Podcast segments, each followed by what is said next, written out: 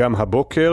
נשיא ארה"ב ג'ו ביידן משדר אופטימיות, אה, יש שיאמרו אפילו קצת תמוהה, בנוגע למועד כניסתה לתוקף של הפסקת האש. דיבר על הסכם עד יום שני, אבל בינתיים כתבנו המדיני יניר קוזין, פה בישראל נראה שהמגעים לכינון העסקה מורכבים יותר.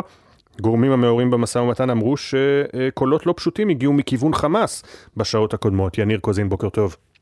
שלום אפי, בוקר טוב. כן, אפשר לדבר על מסרים מעורבים שמגיעים גם מוושינגטון, אבל גם כאן מירושלים. ללא ספק האמירה המעניינת היא של נשיא ארצות הברית, ג'ו ביידן, במהלך הלילה, כאשר אמר שאנחנו קרובים מאוד לעסקה לשחרור החטופים. בוא נשמע.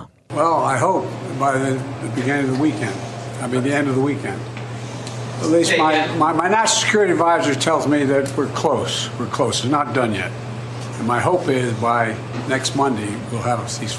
אני מקווה שזה יושג עד סוף השבוע, אומר ביידן, היועץ לביטחון לאומי שלי, ג'ייק סליבן, אמר לי שאנחנו קרובים. זה עדיין לא מסוכם, והתקווה שלי היא שעד יום שני הבא תהיה לנו הפסקת אש, כך הנשיא ביידן, צריך לומר, גם בארצות הברית הקולות לא אחידים בעניין הזה. מתיו מילר, דובר משרד החוץ, אומר בכלל שזה יהיה הרבה יותר מורכב ולא בטוח שזה יקרה עד הרמדאן.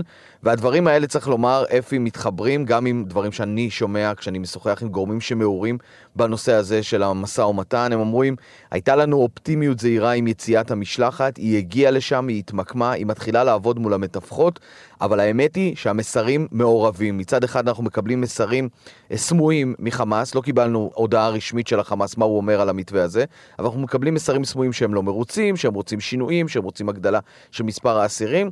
ובעיקר אנחנו חוזרים לעניין החזרת התושבים לצפון הרצועה, נוכח גם דברים שאנחנו שומעים כאן בארץ. מצד שני, יש גורמים אחרים, אפי, צריך לומר, אומרים, אנחנו במשא ומתן, ככה זה נראה, יהיו דברים פומביים, יהיו דברים בתקשורת, שאומרו, ההסכם הזה לא טוב. זה לא מתקדם מצד חמאס, אבל בפועל, בחדרים, זה יתקדם, כך שאנחנו נהיה מאוד מאוד זהירים ונאמר אה, מסרים אה, סותרים או מסרים מעורבים.